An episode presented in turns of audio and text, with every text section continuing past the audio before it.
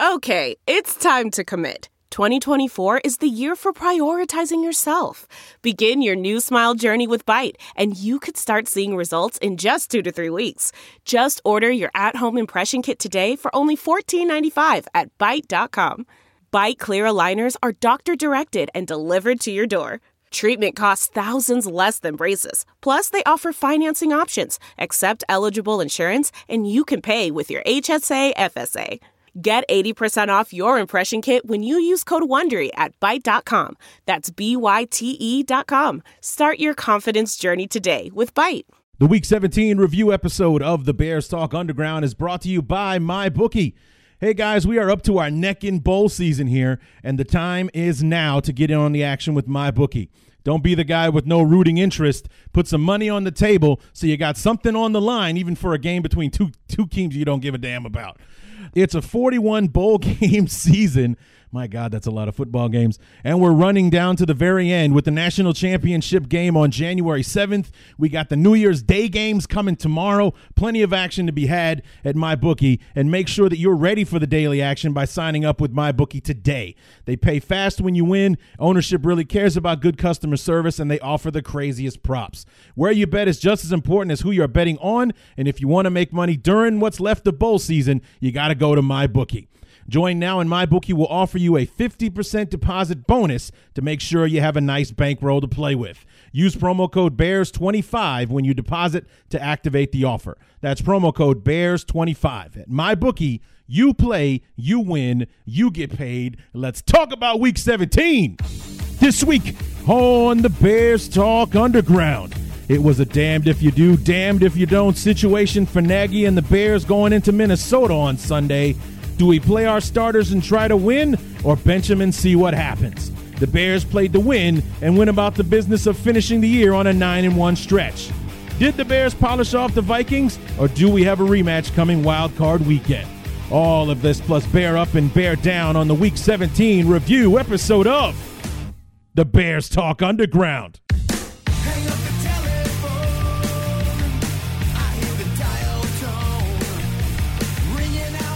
For the first time in many, many seasons, this will not be the end of the year for me or for you or for our beloved Chicago Bears. What's going on, everybody?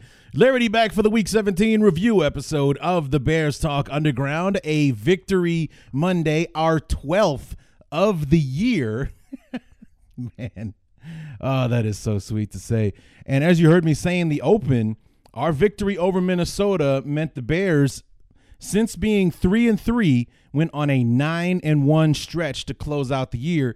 And the one game we lost to the Giants, we should not have lost that game. So we should be a 13 and three team. Actually, we should probably be like 14 and two or something like that, as far as uh, games that we could probably win if we got a chance to play them over again, kind of thing.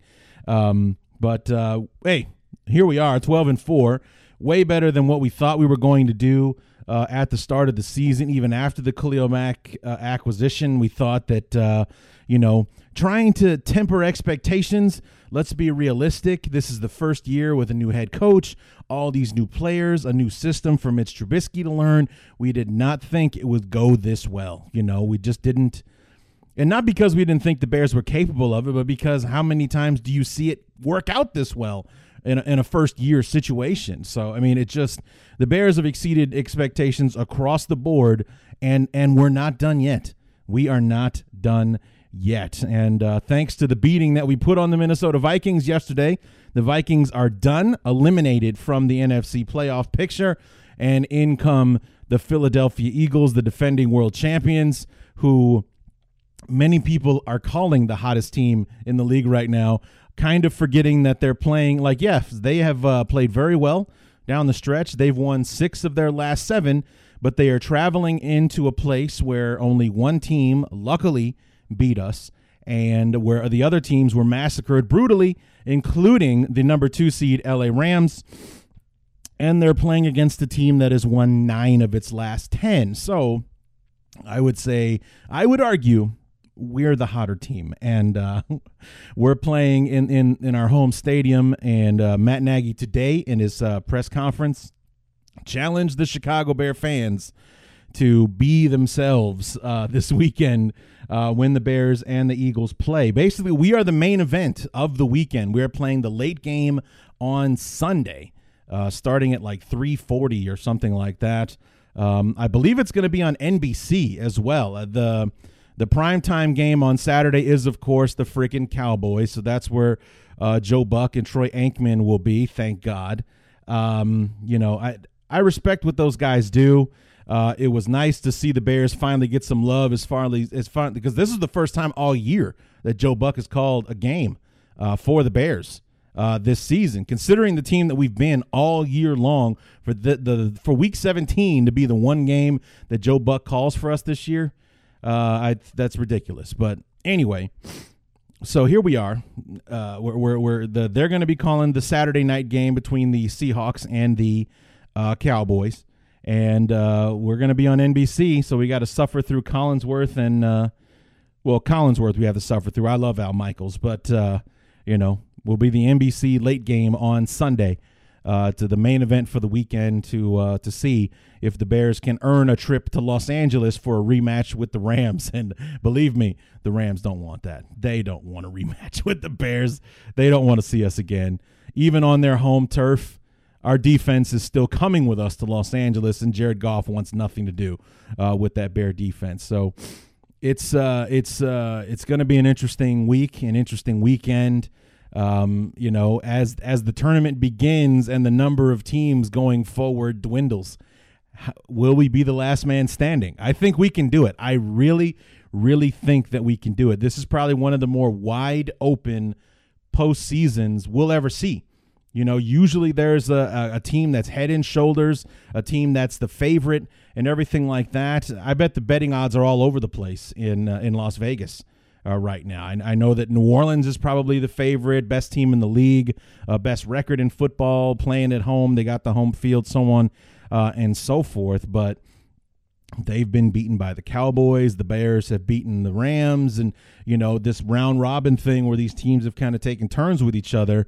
One has always beaten the other. The Bears have beaten the Seahawks. The Seahawks have beaten the Cowboys before, and uh, and so on and so forth. So I mean, it's it's really as wide open as it gets. And the AFC is pretty much the same. Granted, the Patriots got in and they got a first round bye, but the Chiefs are the number one seed, so the road goes through Arrowhead this year. And the Patriots just seem a bit more vulnerable than they usually do. They usually seem to kind of power their way into the playoffs uh, you know, they, they they rampage their way through December. They're playing their best football, and then they come in for the bye and, and so on and so forth. But I, I just don't feel like the Patriots are that team uh, this year. I mean, the Texans, that's going to be a hell of a team to worry about. The Colts, good God, that won that game last night against Tennessee to get in to the playoffs to play the Texans uh, next weekend. So, I mean, it's it's going to be a battle. That game, that one kicks off uh, the wild card weekend. And, um, you know, it, it uh, it's going to be interesting. I can't wait to see what happens this weekend. I already want it to be next weekend so I can uh, get down to it and see how my Bears are going to do against these stinking ass Eagles. So, um, anyway, let's talk about this game. Uh, yesterday, it, it's funny that um, you know, and I'll talk about this as we go along. It, the that we were on the road. It was the one thing that I was worried about. The Bears have not performed well at all on the road this year. And if you look at our road schedule, we had an easy road schedule. You know, we, we, we played at Green Bay. That's obviously a tough game, but we started the year off there. And we go at Arizona. We had we were at Buffalo, at Miami, uh, at uh, Detroit, at you know uh, not Minnesota, at um, the Giants. You know, this is not a road schedule that's going to make anybody quake in their boots. And we were four and three going into yesterday's game in a place where we historically do not play well. The the, the Bears Vikings rivalry has been a home and home rivalry to, traditionally, and we did win our home game on Sunday Night Football back in Week 11, and it was supposed to be, um, you know, if you go by the history and uh, and what have you, it's uh, it was supposed to be Minnesota's turn to to win the game and even up the rivalry, play their way into the playoffs. But as we saw, pretty much from the jump, uh, the Bears were having none of that. knee jerk reaction the first quarter, the Bears and the Vikings. And the Bears have definitely come to play. They are not phoning this one in, not by any stretch of the imagination. I don't know if the Vikings even have a first down yet. I know that their first two drives were three and outs.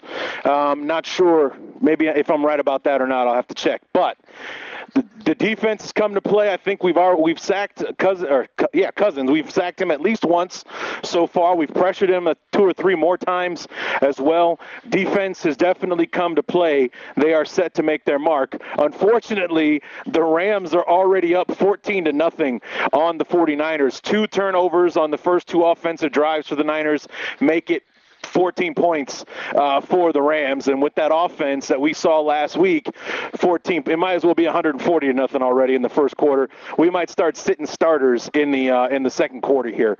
Uh, anyway, on offense, the Bears they came out running the football. I think they ran just about every single down on the opening drive with a big 42 yard run from Jordan Howard, the longest run of the year for the Bears on offense, period, and finished off the drive with a six yard run where Jordan Howard ran through. Um, I think it was Danielle Hunter to, to score the six yard touchdown run to go up seven nothing. So a three and out followed by us running the ball down their throats to go up seven nothing. Definitely showing that uh, we're living up to Matt Nagy's word about being uh, being in the game to play uh, today. So, but as things progress in, in, in Los Angeles with the Rams uh, stomping a mud hole in the in the 49ers the game might start to fade uh, as we move along. But right now, the Bears are up seven nothing, and we've got a decision. We may or may not be going for it on fourth down here.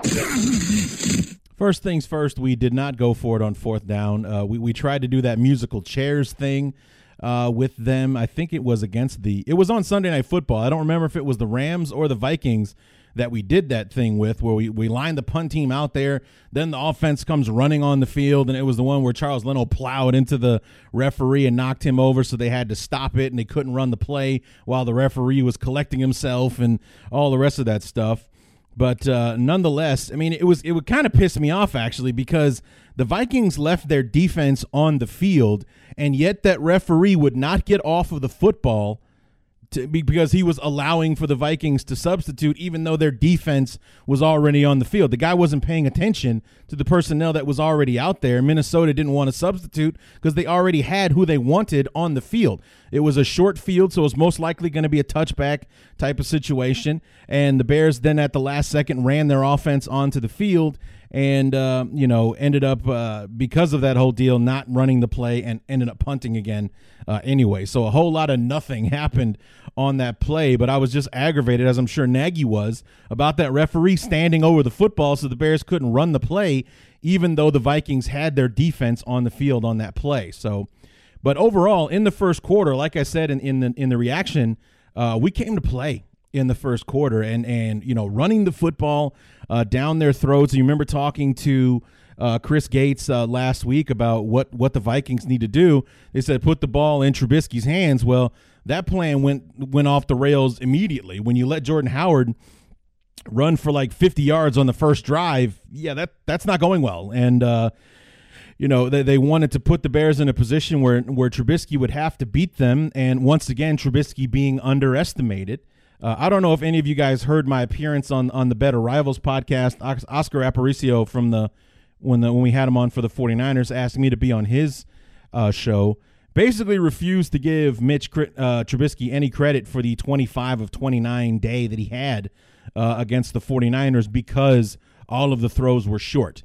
It was in like a five to eight yard area, but um, you know, never mind that you know we were usually in short yardage situations and that we did complete a 40 yard pass for a first down and a 26 yard pass to Taquan Mizzell coming out of the backfield and and things like never mind that uh, you know he he kept harping on the interception that got called back because of the penalty and the stupid decision that Mitch made on the uh, on the pitch that became a fumble. He kept harping on that as opposed to going 25 of 29 with uh, no official interceptions and, and throwing a touchdown pass and completing every throw that he wanted to, especially when it counted, like on those third down situations that the 49ers couldn't stop. So I was kind of aggravated. If you go back and listen to the show, I he he keeps I say that the performance that Trubisky had against the 49ers reminded me of the performance that Garoppolo had against the Bears last year. He didn't throw a touchdown pass. He had the one interception,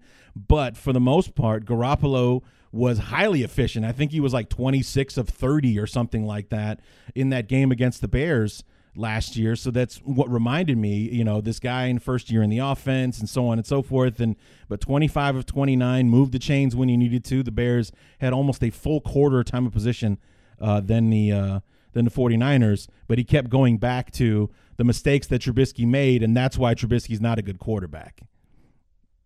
Fine, just and that's the way I said. Like, okay, yeah, like whatever. It's like you, we go round and round like this. I'm not going to do that. So, anyway, Trubisky had another day like that. Instead, instead of racking up 25 of 29, it just he was making the more important throws uh, in this one. He was making throws a little bit further down the field, and and there was a drive a little bit later on in the game that we'll talk about here in a second. But you know, the defense they came out hungry.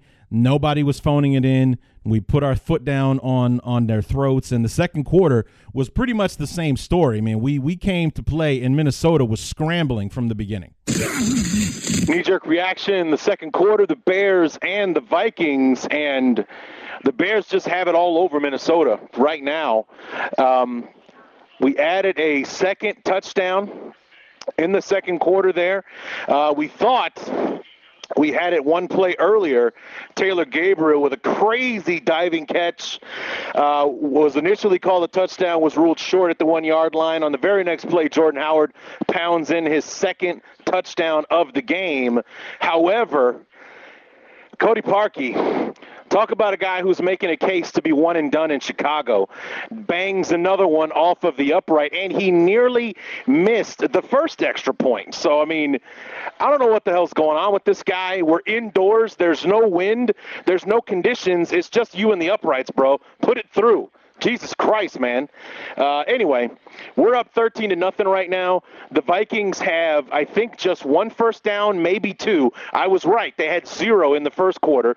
They have one or two first downs here in the second quarter. They have less than 60 yards offense, if that, uh, right now. Jordan Howard himself has over 80 yards rushing in the first half and two touchdowns, so he's getting it done today.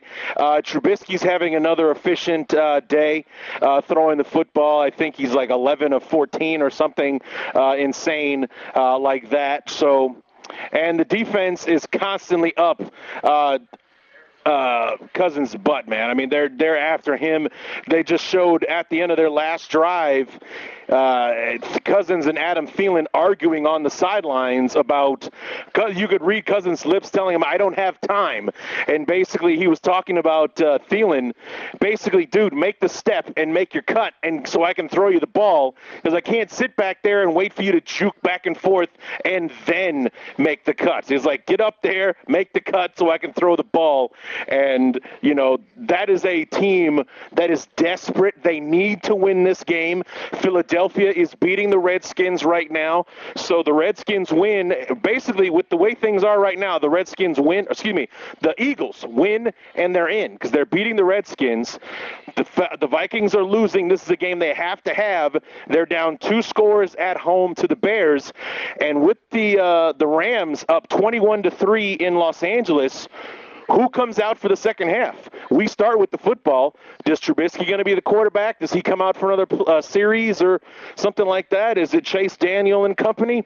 We'll have to wait and see. But right now, the Bears are dominating the Vikings, which I think is hilarious. We've been we've been a, a crappy road team pretty much all year long, and here we are facing probably our our toughest road test of the year, going into Minnesota where we historically suck against a team that needs to win. We really don't. We, are playing for the bye, but the LA Rams are taking care of that for us. We had something on the line that that's gone now. So do we phone in the next two quarters? Do we put it on cruise control just to get through it? Since we're basically we're playing the wild card weekend, or at least the way it stands right now. But the Vikings you know, are a team that needs this win. And for the way that we've played on the road to look this good on the road in this game, I think is hilarious. But we're nursing a 13 to 3 lead here at the half. And uh, we'll see how the second half goes. Who's going to come out and when the, when the Bears start on offense again. When I go back and listen to that, the first thing I think of is how I struggled with the name of Kirk Cousins uh, in those knee jerk reactions. You kept hearing me pausing when I say Cousins because I couldn't remember his first name and I kept wanting to say Terry Cousins, who, of course, was a cornerback for the Bears way back in the day. So that when I think Cousins, I think Terry, not Kirk, and it kept tripping me up. So that's you go back and listen to that first quarter knee jerk reaction. I did it then too, and I only refer to him as Cousins because I can't remember his first name. Because when I think of a first name, the only one that comes to me is Terry, and I know that's not right.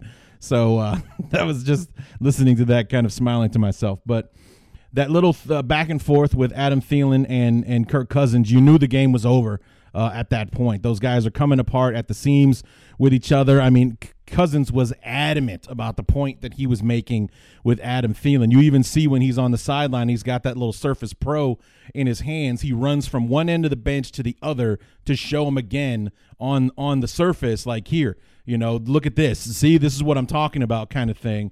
He was adamant about what needs to be done and the time that he does not have out there against that pass rush uh, for the Bears. And the second quarter was more the same. Trubisky had that big throw to, to Taylor Gabriel. Uh, like I said, initially ruled a touchdown, but they went back and replayed, and he was down by contact at the one. Then you heard me talk about Cody Parkey. Uh, like I said, d- definitely making a case to be one and done in Chicago. And even though we'd have to take a cap hit to move on from him, he's making a case for that to be necessary at this point. Thankfully, he's only a kicker, so the cap hit wouldn't be big but you know, it, he was indoors. There's no wind. There's no anything. I mean, the, the, crowd noise can't affect the kicker. You just look at the ball and kick the damn thing. I mean, come on. So, uh, but in, in Matt Nagy's presser, he said that it wasn't. He didn't think it was Nagy's or excuse me, Parkey's fault that he missed the kick. So, I didn't hear anything in today's presser about him backing that up or talking about it at all. So I don't know what happened there or what he thinks happen or what he knows or uh, what have you. But uh, he said he didn't think it was uh, Parkey's fault that uh, he missed the the kick. So maybe O'Donnell had laces in or something. I don't know. We'll we'll I don't know. It'll be a mystery. But nonetheless, the guy isn't as consistent. And uh, someone made a tweet at me yesterday. I think it was. Uh, Frozen Flame Kid, I think, or something like that, uh, sent me a tweet about uh, his bold prediction is that if we lose in the playoffs, it'll probably be Parkey's fault, and and basically I'll uh, I'll I'll second that. I, I think that if uh, if it comes down to him, the evidence shows that he's unreliable. Uh, he he you know he made those big kicks against Minnesota in that Sunday night game after his abysmal showing against the Lions uh, the week before. He's answered the call, so we know that he can. But you know there was a it was a no pressure situation against the uh, against the Vikings. We were never in danger of, of, losing that game. It was just a matter of adding to the lead that we already had. And uh, you know, in in the high pressure situations when we needed kicks, he let us down. He did it against the uh, the the um, Dolphins in that overtime game. We had a chance to win that one, and he missed it. Now there were some other factors that went into it, but he had the leg. He just pushed it to the right, and um, you know, if if it comes down to Parkey and a game-winning field goal, uh, you know, I'm going to be on my knees praying when the, if and when that happens because I don't really have any faith that he'll put it through.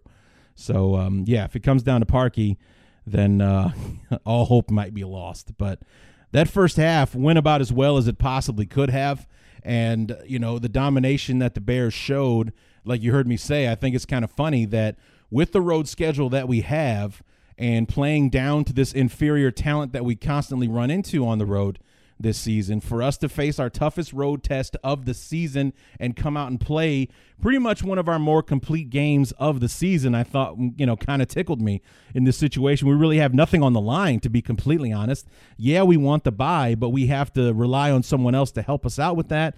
And those dickhead 49ers decided not to show up against the rams and uh, got run off the field. It was 31 to 10 at halftime uh, out there uh, in LA. They did not show up the way that they did to play against us last week. So piss on the 49ers. I'm glad we don't play them next year. So, but um, you know, we, we are basically our hands were in somebody else's fate. We were the number three seed, no matter what happened uh, with us. So we really didn't have much of anything on the line other than divisional pride, and uh, we had that in spades by the end of the first half.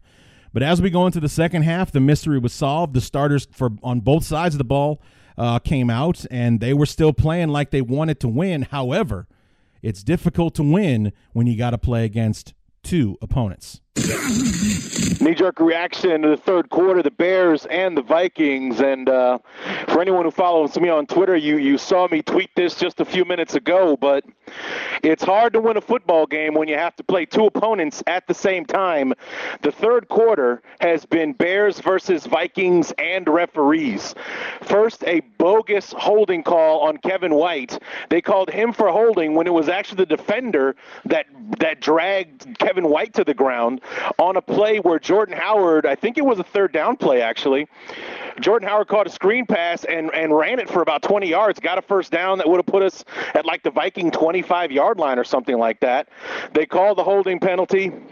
Instead of first and 10 at the Viking 25, it's third and 13 or something like that. The Bears can't convert, we have to punt.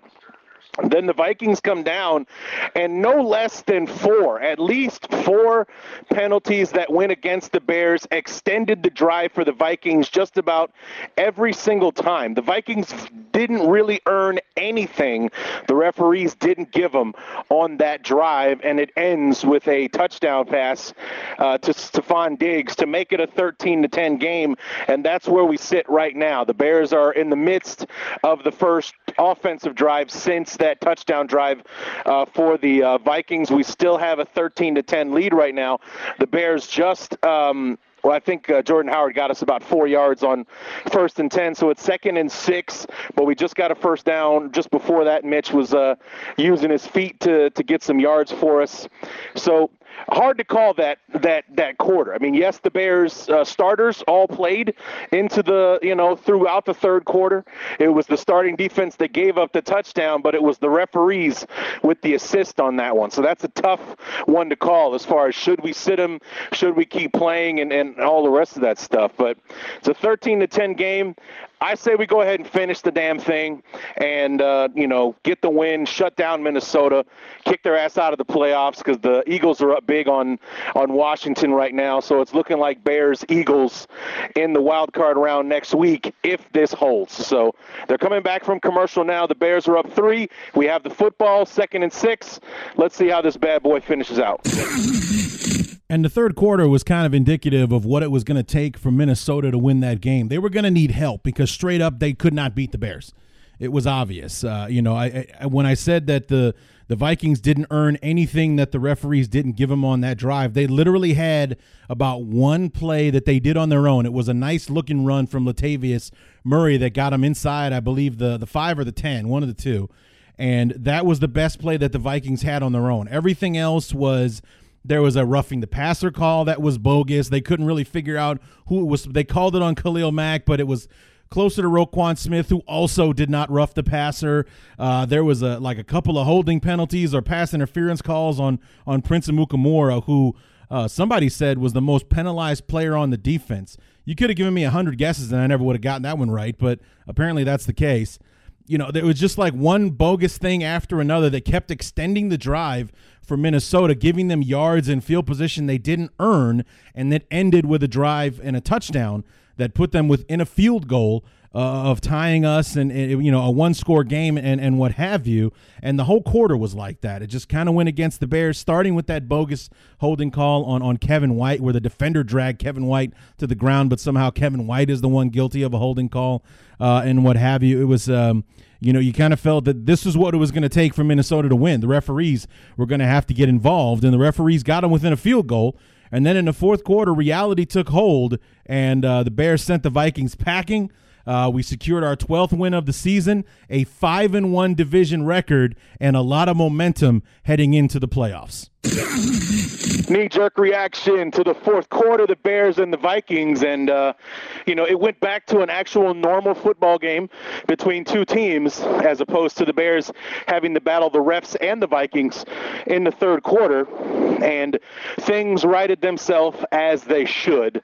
Uh, the Bears did get one call, but it was a legitimate call, actually. A defensive holding penalty on the Vikings, extending a drive there. The Bears were able to. Uh,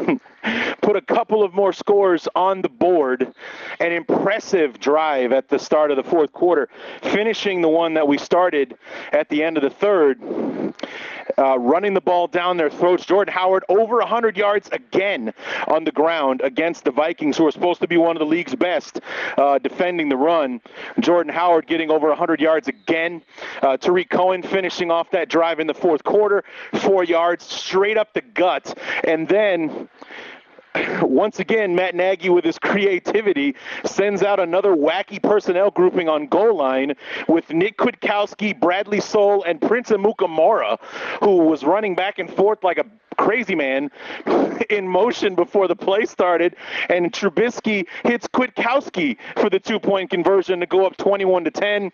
We uh, the Vikings go four and outs, uh, you know, turnover on downs, and the Bears add a field goal. Cody Parkey remembered to put the ball between the uprights to make it 24 to 10, and then our second teamers were absolutely teeing off on Kirk Cousins and the Vikings offense. I mean, it really was it was a bad look for the Vikings. They still had four and a half minutes, five minutes to go.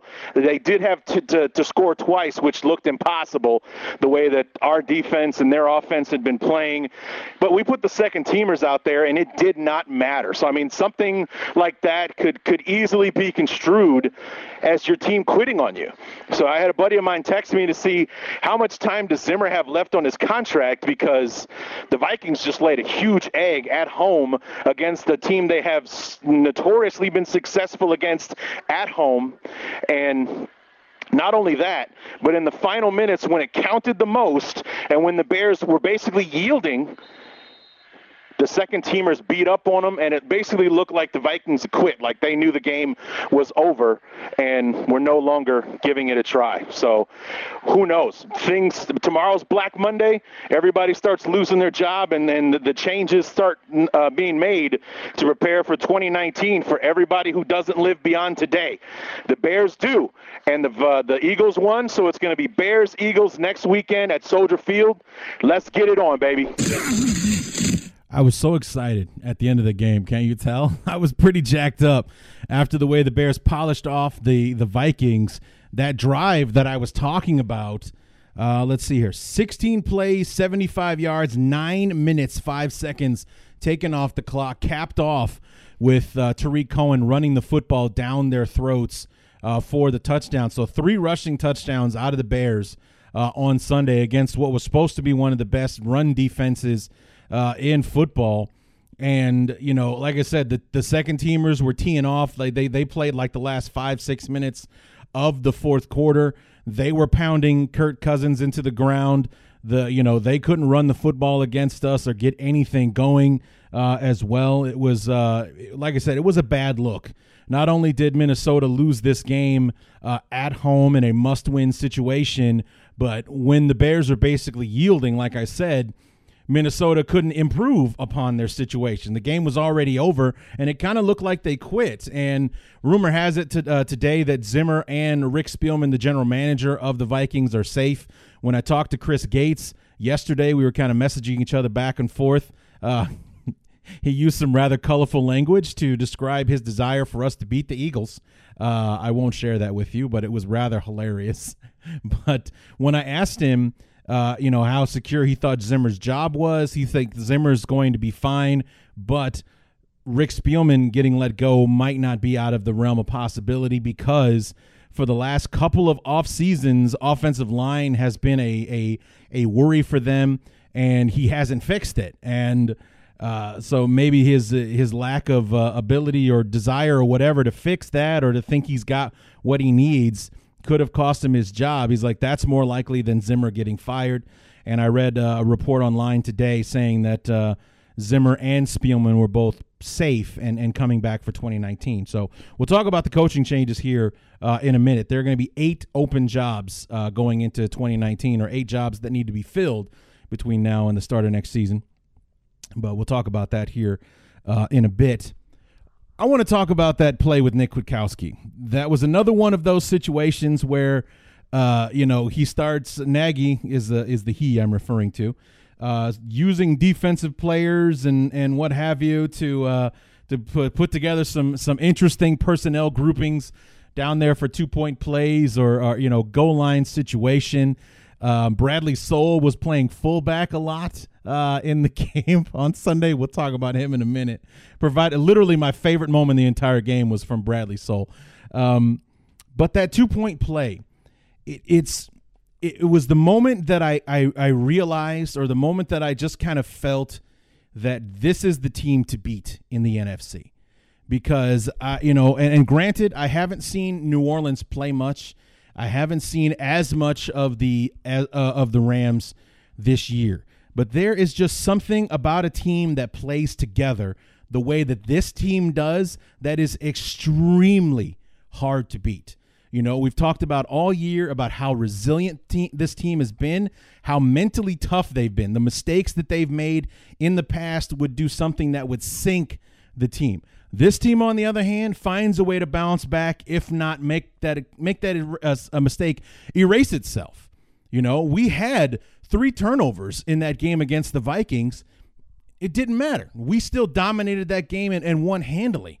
You know, don't let the 25 to 20 final score fool you. The Bears kicked the crap out of Minnesota the first time around.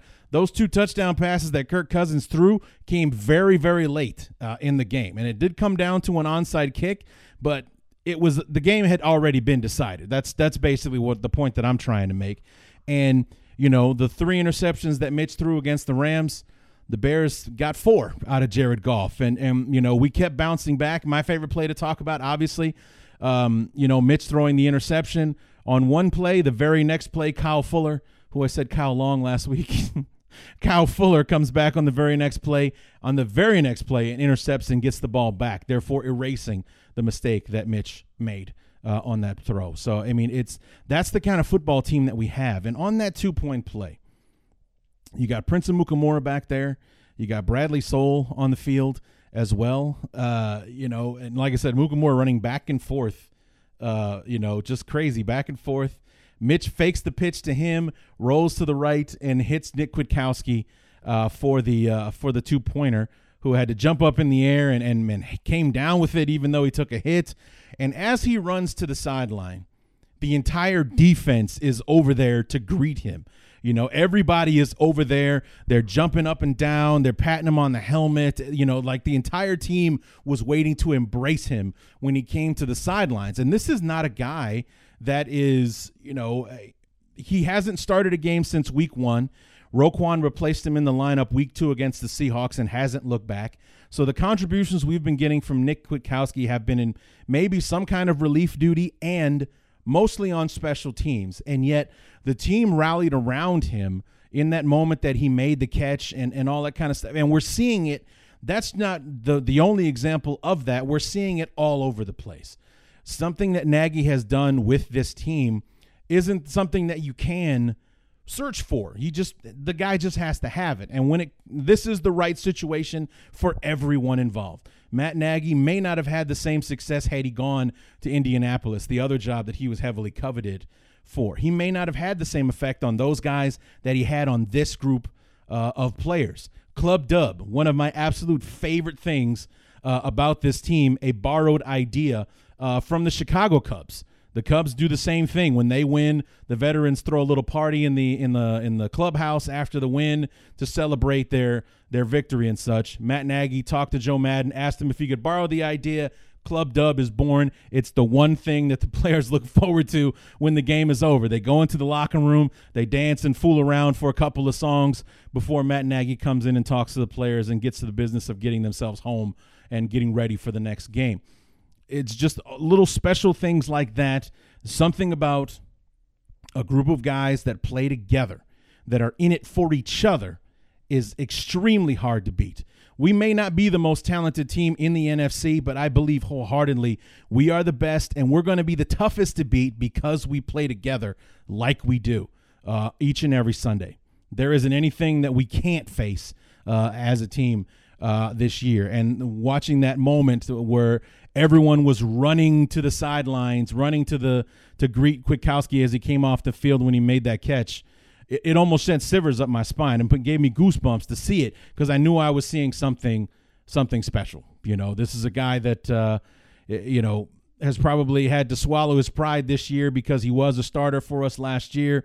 He, he started the year as the starting inside linebacker next to Trevathan and had to step aside for the rookie and watch him have the success and, and, and everything uh, as well. And he got to have a really cool moment yesterday uh, against the Vikings, contributed to our victory uh, in a way other than uh, you know making a uh, making a special teams uh, tackle. I mean, aside from that, the last time we heard from Kwiatkowski was when he forced and recovered a fumble against New England, Week Seven.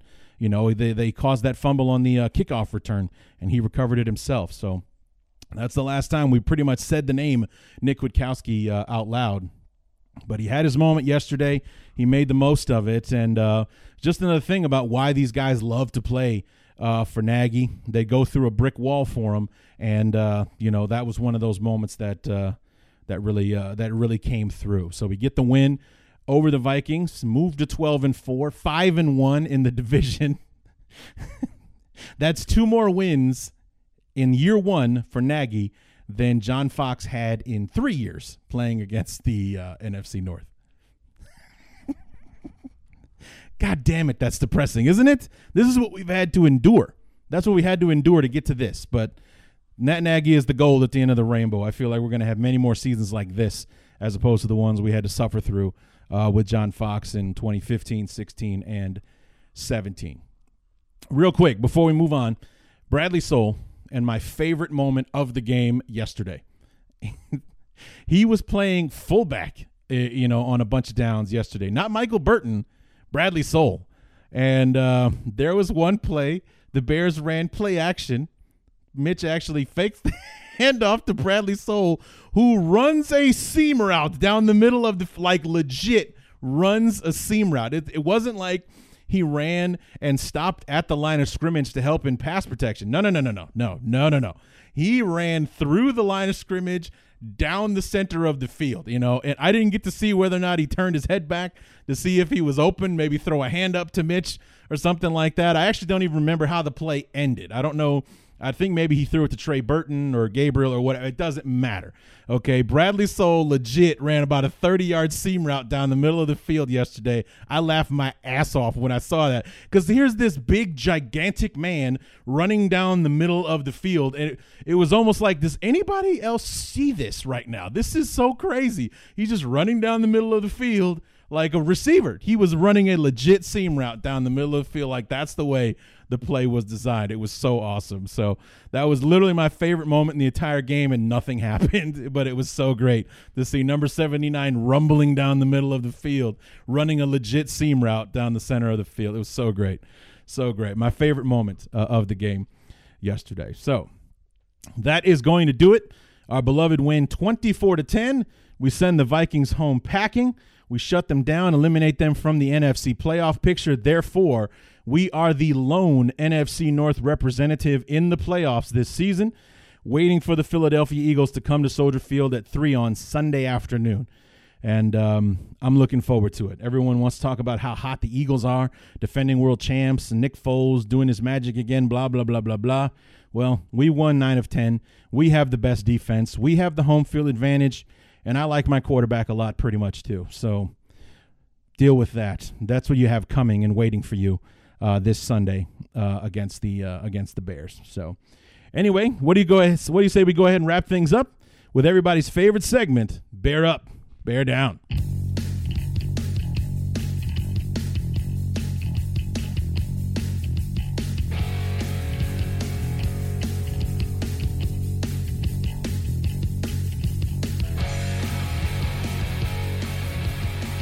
Promo code Bears25. Get in on the action with bowl season as it winds down. Uh, the Big Six uh, bowl games are happening tomorrow on New Year's Day, so you want to get in on those. And the BCS title game with uh, Alabama and Clemson is uh, next uh, what Thursday? The the what is the seventh? Se- who cares? Anyway, Monday. I think it's a Monday. Yeah, it's a week from today on Monday. So yeah, go ahead and uh, get in on the action. Bears twenty five, the promo code for my bookie. So before we get to bear up and bear down, there's a, there's something I forgot to mention. Um, was Anthony Miller Anthony Miller went down with a shoulder injury yesterday, and it was really uh, kind of freaky what happened. It was a non-contact injury. He didn't hit anybody or or anything like that. He he caught a I think he was running a jet sweep, if I'm not mistaken, or at, at the very least a crossing route. I don't remember the play very well, uh, to be honest with you. But he's running across the field. He's got the football in his hands, and then all of a sudden you just see like, like it just his energy was zapped, just like that he goes down to the ground, and then when you see the replay, it just kind of looked like all of a sudden something hit him because he lost the ball. The ball comes out, he falls on top of it, it rolls out of bounds, no big, no harm, no foul, and then he's laying there on the ground and he doesn't want to get up.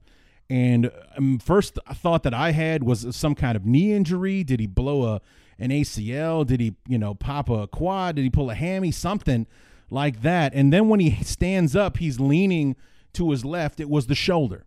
And like I said, a non-contact injury. When you go back and you look at it, he doesn't touch anybody. He he doesn't have any contact with anyone until he gets to the sideline. And I had a buddy in high school, one of my closest friends growing up. His name was Jason Greer, and he had he dislocated his shoulder. I forget how he did that. I wasn't there. I know that. we spent a lot of time together. I was not there for that. But he he dislocated his shoulder at one point and when we were in high school, um, he didn't have surgery on it right away. And when we were in high school, he went swimming at the Y, the YMCA, and just the motion, you know, of, of swimming, just doing a regular, you know, swimming stroke, his shoulder popped out. And that's the first thing that I thought of when Anthony Miller went down with that shoulder injury was that he just had he just turned the shoulder in just the right way for it to pop right out of the socket uh, the way that it is. So he probably going to have some some off season shoulder surgery to fix that because he can't keep missing games because his his shoulder won't stay in place. He's probably going to have some kind of surgery in the off season to get that repaired. Uh, I think um, you know when Matt Nagy addressed the injuries, he was very optimistic about getting everybody back on Sunday against the Eagles. Eddie Jackson, Aaron Lynch, Allen Robinson, who did not play yesterday with the rib injury that he suffered against the 49ers and I think he believes Anthony Miller should be fine uh, for Sunday. Pop the shoulder back in place, uh, so he's good to go. Um, I think it was his video that I was watching of Club Dub last night, so obviously he's okay. And I think the Bears just didn't want to risk it by putting him back in the game and uh, yesterday. So uh, I, I, do believe he'll be fine and he'll play uh, on Sunday against the Eagles. And for, according to to Nagy, he expects Aaron Lynch and Eddie Jackson to be back along with Allen Robinson. So we'll be back to full strength on Sunday when the Eagles uh, come to town. So, bear up and bear down for the Week 17 review. And um, I only have one bear down. It's Cody Parkey. Um, he made a field goal at the end of the game. Fantastic. He made one extra point, uh, but missed the second one. And that's pretty much the only negative part of the game, aside from uh, you know uh, Gabriel and um, Anthony Miller leaving the game with uh, injuries. Anthony Miller with his shoulder, uh, Taylor Gabriel with a rib thing, but he both are minor and they'll both be fine, according to Coach Nagy. So no harm, no foul there. Just uh, they got banged up. They're not putting them back in the game. Um, but Cody Parkey, kicking is an important part of the game, as much as nobody wants to admit it it is very very important and we we might need you and you got to do better than this bro. You got to do it. So bear down cody parkey. Bear up mitch trubisky. Another solid performance at the helm for our beloved chicago bears. Let me see if i can pull up the stats here real quick. Box score mitch trubisky 18 of 26 only 120 uh, only 163 yards but no interceptions. He was not sacked. His feet did the magic on that one. I think the the Vikings had him dead to rights a couple of times, but he managed to scramble and get away. Uh, no sacks, no picks. uh, an 85.9 uh, quarterback rating yesterday. Um, just uh, you know, he made the throws, especially on that 16 uh, play drive there that that put the game away. Uh, essentially, you know, there was one throw in particular on like third and eight. He put a he threw a laser to Javon Wims, uh, turned around. Javon made a great catch uh, yesterday to to hang on to the football and get the first down, extend the drive, move the chains, and the Bears just kind of imposed their will and, and put the ball in the end zone uh, to to put the game out of reach uh, for him. Mitch made the throws. He made the plays when he needed to make them yesterday, and that's all we need Mitch to do. With the defense that we have, he doesn't have to be Patrick Mahomes and throw for 50 touchdowns and 5,000 yards uh, or anything like that. We'll turn the ball over to Jordan Howard, who ran for 21 carries and 109 yards and two touchdowns yesterday. And even though Tarik Cohen only had 24 yards rushing, he got it on five carries. So he had 4.8 yards a carry and a touchdown yesterday. The Bears were running the ball up Minnesota's butt uh, yesterday. Um, even uh, the only the person who had the, the the worst day running the ball was Benny Cunningham, and he, he had six carries for 13 yards, so two yards a carry, big deal. But you know, it just um, he had uh, an efficient day. 18 to 26 is a good day throwing the football. No picks, no interceptions, no fumbles, no turnovers, no mistakes. He had a good day. So bear up, Mitch Trubisky. Uh, bear up, Matt Nagy. You know, running the football, giving it to Jordan Howard, the creativity of the two point play, and just like I talked about before, the guy's just done something. He's he's doing he's selling the he's uh, sold the team on a bill of goods, and the team is all in on it. You know, club dub.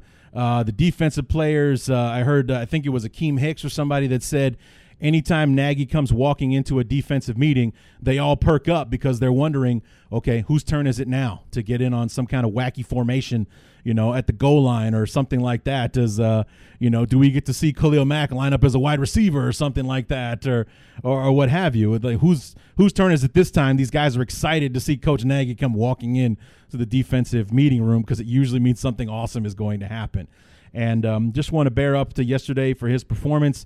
He made the right call. I did not envy the decision that Nagy had to make yesterday. You know, either we, we go in and we, we try to win the game.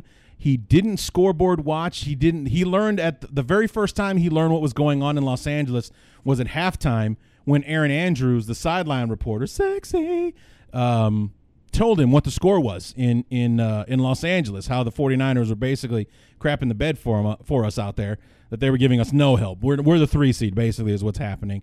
Uh, he went in there to win. He he had the players buy in on the idea of winning and, and the starters going into the second half and, and playing into the fourth quarter yesterday. And, uh, you know, the guys were on board. Nobody was like, man, what are we still doing in the game? Nobody had that attitude. They went out there, they played hard, they dominated the the, the Vikings and, and, and got the win. 12th win of the season. Outstanding, man. God damn. 7 and 1 in the second half uh, of the season. Just an outstanding job uh, for the Bears. 5 and 0 against the division as well. That was one thing that stood out uh, when the schedule came out was then 5 of our last 8 games were in the division and we won them all. We won them all. God damn, that's awesome. So bear up to, to Coach Nagy and, uh, you know, just getting it done overall. And uh, the decisions that he made yesterday worked out just fine. Bear up Jordan Howard. Like I said, 21 carries, 109 yards, over five yards a carry, two touchdowns, the longest run of the year at 42 yards to kick off the game. Uh, essentially, kind of hitting his stride at just the right time. I think he only ended up being, you know, where at one point it looked like a thousand yards was a pipe dream.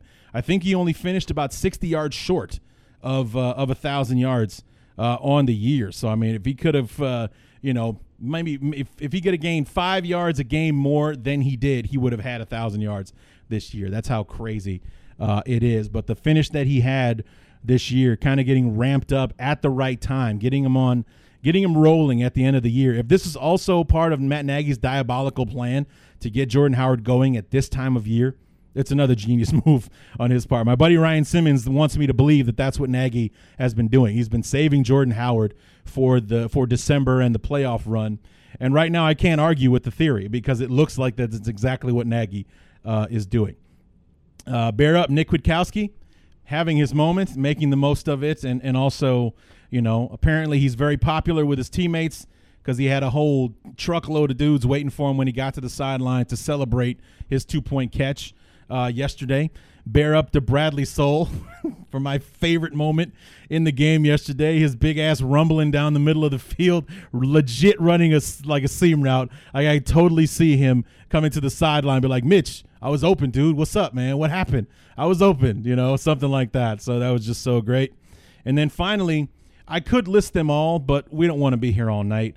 Bear up to the defense. I mean, everybody, everybody who played yesterday, even our second teamers and Isaiah Irving, who got a sack yesterday. Uh, you know, Kevin Toliver played well when he came out uh, onto the onto the field. I do believe Nick Kwiatkowski got some defensive snaps in yesterday. You saw uh, Iggy. Um, Yoel uh, Iyiegbuniwe out there making some tackles late in the uh, fourth quarter just I mean, we put our second teamers in there and they dominated just as well as our first teamers did, which would kind of make some people think, well, maybe we could have won it without the starters. Who knows? Who knows, man? You know, we'll forever have to wonder. But when they got their chance to go out there, they continued the beating that the first teamers uh, were putting on the Vikings, and that was fun to see. But the defense in general, you know, just an outstanding job yesterday, shutting down uh, the Vikings, a team that had a lot of success running the football yesterday or uh, this year had uh, well basically nothing on the ground. Uh, Dalvin Cook had 39 yards on 11 carries. Latavius Murray had that 20 yard run, that one play on that touchdown drive, but finished with 18 on the day. So he had two carries for 18 yards. So he lost yardage on the second time uh, that he touched the ball. The Vikings finished the game with 63 yards rushing yesterday. 63. And it helped the Bears, it helped propel the Bears to be the number one rushing defense in football uh, yesterday and the number one scoring defense by only allowing uh, 10 points. So we have the best defense in football. That's that's how you determine that. We are the number one scoring defense, the number one run defense in football, and uh, we're going to stomp a mud hole in Philly's ass on Sunday, and I can't wait to see it. So, uh, just to bear up to Vic Fangio for leading that defense. Please don't leave us, Vic. I know that uh, you know there's going to be some jobs out there that are going to try to entice you. Eight jobs that are open, and we'll go ahead and talk about that real quick to finish things up. Uh, we got Cleveland and Green Bay who made their firings midseason. Uh, Miami let go of Adam Gase today. Cincinnati finally fired Marvin Lewis. They should have done that like at least three years ago, at least three years ago, if not sooner.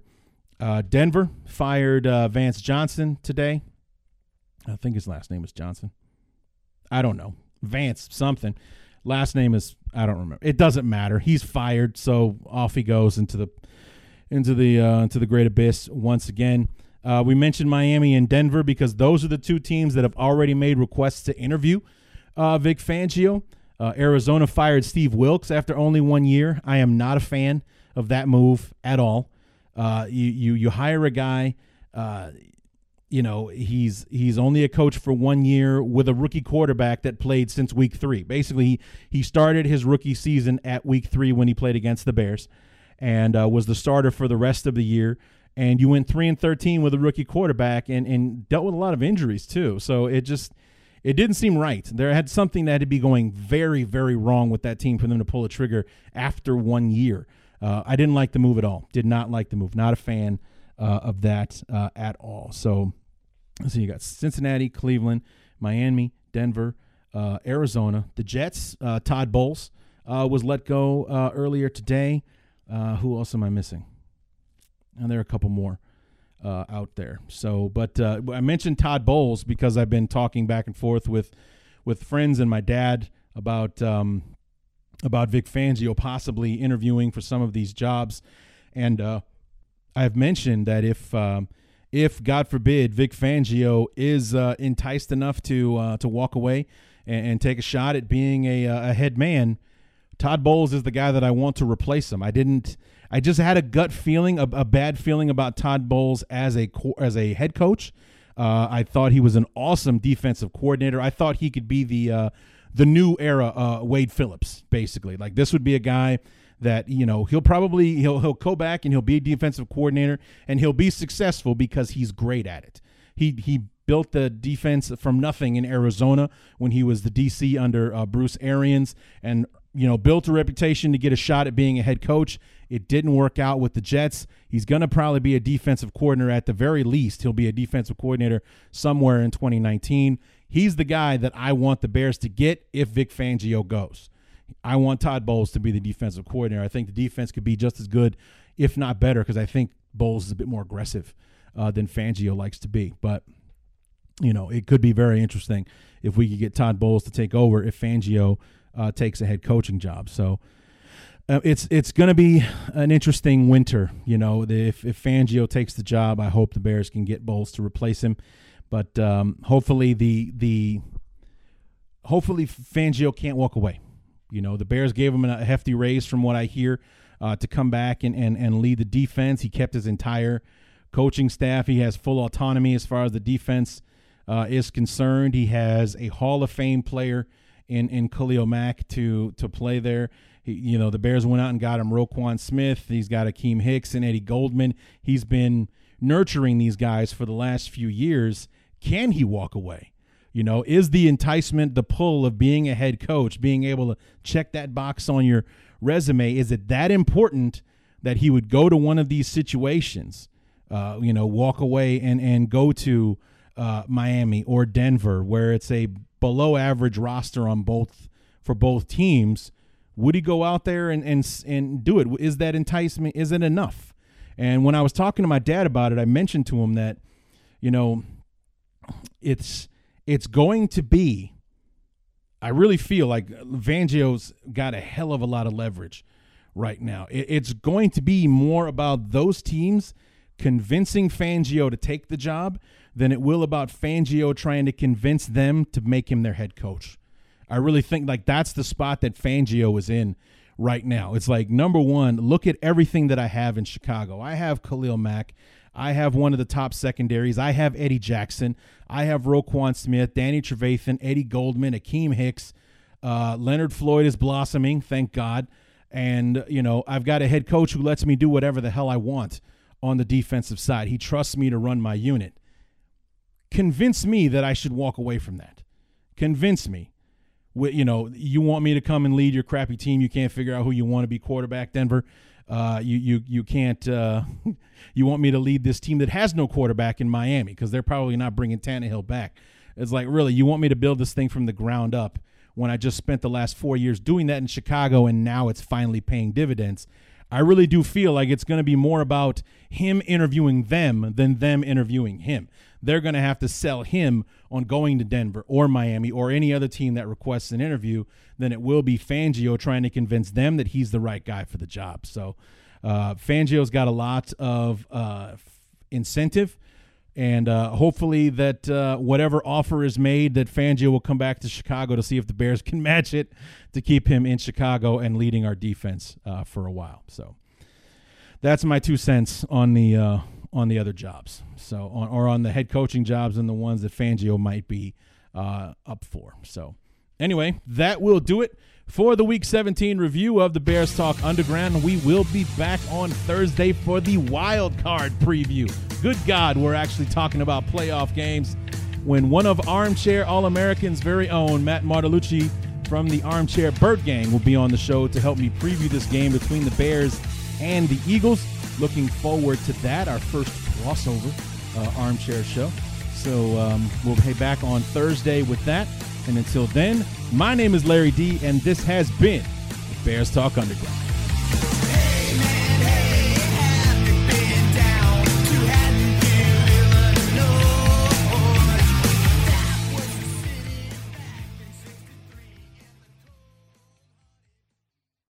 There are some things that are too good to keep a secret. Like how your Amex Platinum card helps you have the perfect trip. I'd like to check into the Centurion Lounge or how it seems like you always get those hard to snag tables. Ooh, yum. And how you get the most out of select can't miss events. With access to the Centurion Lounge, Resy Priority Notified, and Amex card member benefits at select events, you'll have to share. That's the powerful backing of American Express. Terms apply. Learn more at americanexpress.com slash with Amex. That's not just the sound of that first sip of Morning Joe. It's the sound of someone shopping for a car on Carvana from the comfort of home. That's a good blend. It's time to take it easy, like answering some easy questions to get pre qualified for a car in minutes. Talk about starting the morning right. Just like customizing your terms so your car fits your budget. Mm-mm-mm. Visit Carvana.com or download the app to experience car shopping the way it should be convenient, comfortable. Ah. We're driven by the search for better. But when it comes to hiring, the best way to search for a candidate isn't to search at all. Don't search, match with Indeed.